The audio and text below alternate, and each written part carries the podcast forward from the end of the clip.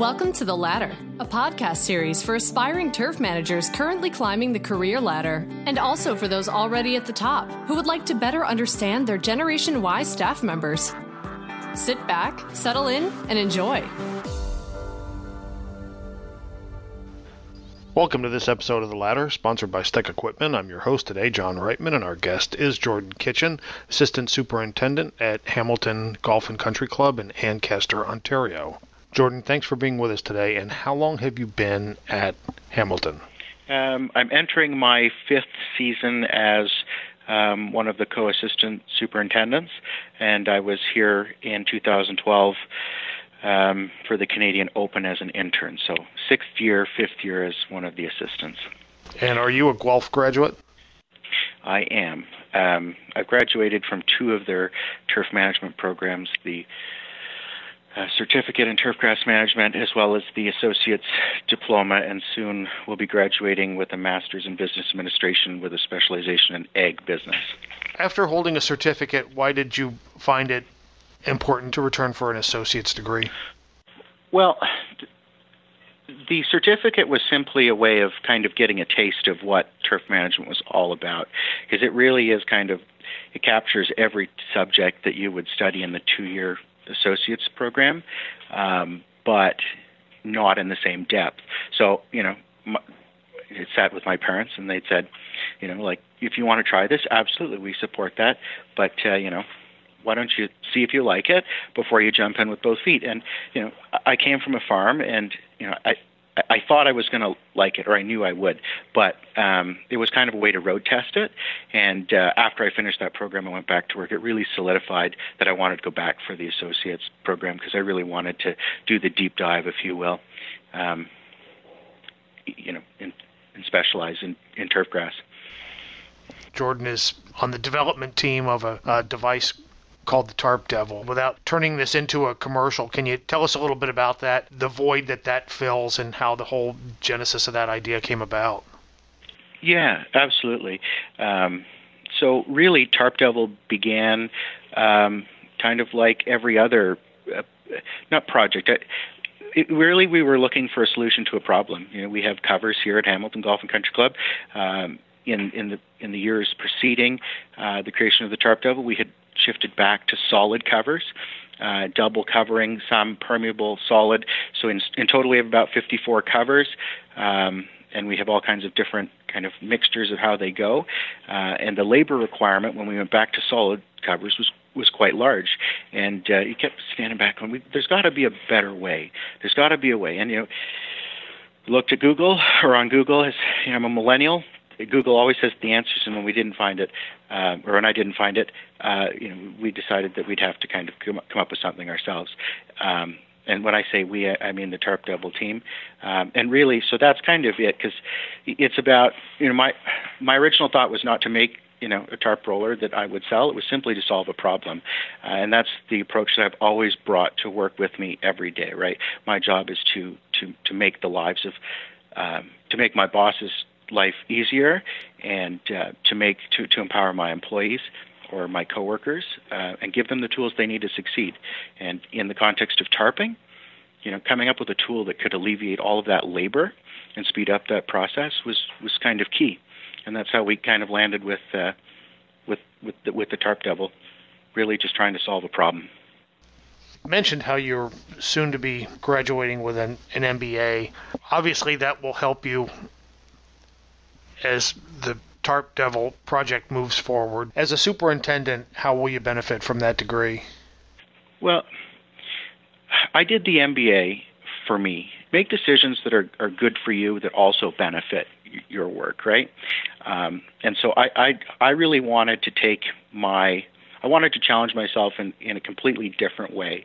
Uh, and I, I had identified some inadequacies in my in, in what I perceived as my skill sets, and so I decided to pursue the M B A. It is probably it's been the most challenging but rewarding experience of my life, and uh, I I think that the thing that I've achieved, or the thing, yeah, that uh, that's benefited me the most is how I've broadened my own perspective, how I'm able to kind of develop a process to assess challenges. Um, and, and have a much more global perspective when I do look at um, at issues we encounter at the golf course, or, you know, um, you know, even in my daily life. Um, and I think that that's really how um, the golf course benefits. But truly, you know, it changed me as as a person, as as a leader, uh, and and that's just kind of matriculated down to my work. Yeah. Recently, you've been asked to speak to other groups about career development. When you, you have an opportunity in front of your colleagues to talk about how to grow yourself professionally, what's the message you bring to them? What What is it that you tell them that you think is important? I've been extremely fortunate, and uh, there's been a lot of people who have helped me to kind of where I am today. Um, and uh, I think that when I when I get asked to speak about it, I always I always come back to the fact that you need to you need to know who you are and what you're about. You need to know your values, right? Whatever they are, right? I grew up on a farm. My grandfather, my stepfather, uh, even my father, hugely influential in developing, you know, my my internal ethic. And when you know those things, everything else seems to be able to come together, right? If you know what kind of life you want to live, if you want to, you know, settle down, or whether you want to work in a high-pressure environment, if you know those things and how you can satisfy your own goals, that's, I think, really where you you have to start. And that's what I tell them. Spend time figuring out who you are and what, what, what you're about. And then the answers to, you know, work come next, right? Because everything seems to align.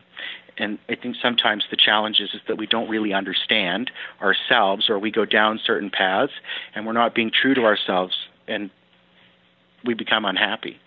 So that's really what I pass along. You know, I, I, I spoke this week. Uh, I was fortunate enough to speak this week at the, at the University of Guelph to a uh, to a second year class. They're going to graduate, and what I left with them was figure out what you want to sacrifice.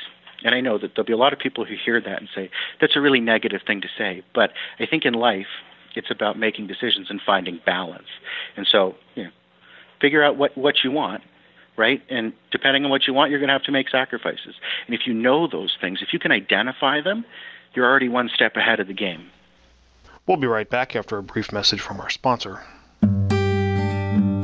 With a commitment to quality and a passion for sourcing the latest innovations from Europe and North America, S T E C Equipment has grown to be the go-to supplier for specialized turf equipment. Check out their line of phrase mowers, material handlers, laser graders, vacuum sweepers, blowers, verticutters, and seeders, decompactors, sand fillers, and much more at S T E C equipment dot com. That's S T E C equipment dot com. We're back on The Ladder with our guest today, Jordan Kitchen. Jordan, before our break, we were talking about some of the advice that you give other assistant superintendents. How does the advice you give them align with your own future goals, and where do you see your path taking you over the next several years? Well, um, I, I think that's a, it's a great question, and I, you know, you're, I, I'm thinking about it, you know, because I don't think anyone's ever asked me, but. Um, I, I'm not exactly sure, John, that I knew what I was willing to sacrifice. And I, I'm going to use the example of my M B A, right? Because you never really know kind of the entirety of something until you're in it, right?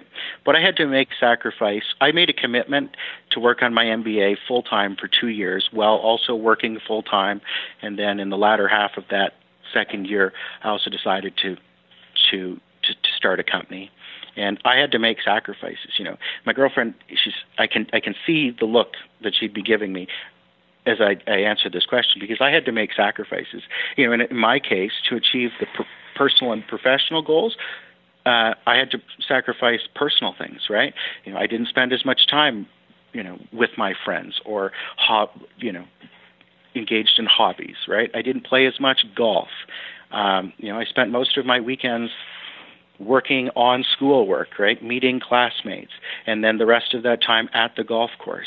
And then, you know, you take that compressed time, and then, you know, the time that, you know, I sacrifice some sleep and even more things, sometimes family things, in order to achieve my goals or to make time for, for business, right? So I had, you know, I saw in, in a very interesting conversation on Twitter recently that Chris Trittabaugh was involved in. It was about balance, right? And uh, I had to sacrifice a lot of my personal time, time with friends and social time in order to achieve or to get where I am today.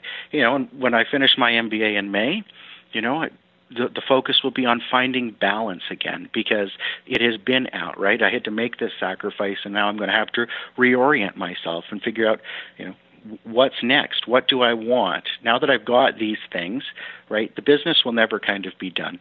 Becoming an, a superintendent, you know, that's still an ongoing goal. So I have to bring my best to my employer at Hamilton every day. But now that I get that time back from the M B A, I have to step back and go, okay, now what do I want? Right? Do I spend more time with my girlfriend? Do we, you know, do I focus more on the club? However we divide, but that's a, it's a process actually that I'm going through right now. It's kind of, it's not a sorting myself out, but it's a figuring out what my priorities are yet again, now that one thing is kind of coming to an end. It is, I, I, th- I think, I hope that makes sense. Sure. Does that, does that plan include staying in Canada, or do you open your mind to going elsewhere? You know, I, I never want to say that an option's off the table, but one of the things that I'm learning uh, about myself, and you know, I, I, I may yet change, I, is that you know, I really like my home. I I grew up. I work in Ancaster. That's where Hamilton Golf and Country Club's located.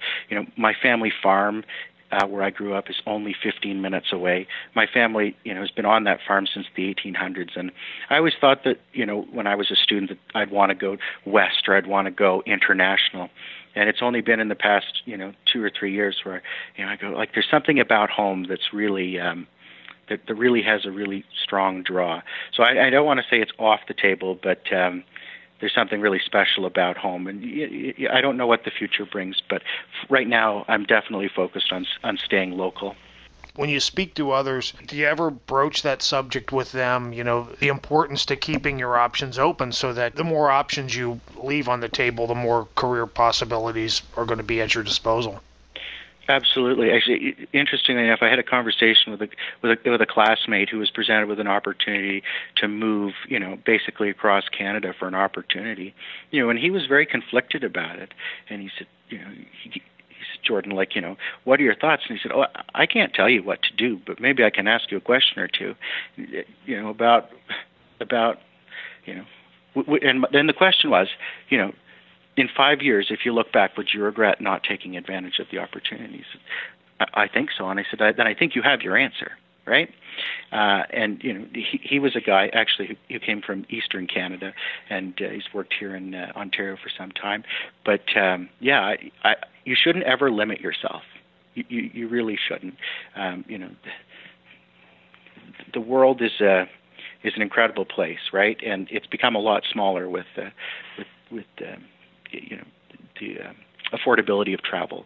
So, you know, I think that there's a, there's a lot of opportunities. You know, five years ago, Asia, right, um, was something. And actually, when I the, uh, when I was an intern in school, um, just for context, I applied two places.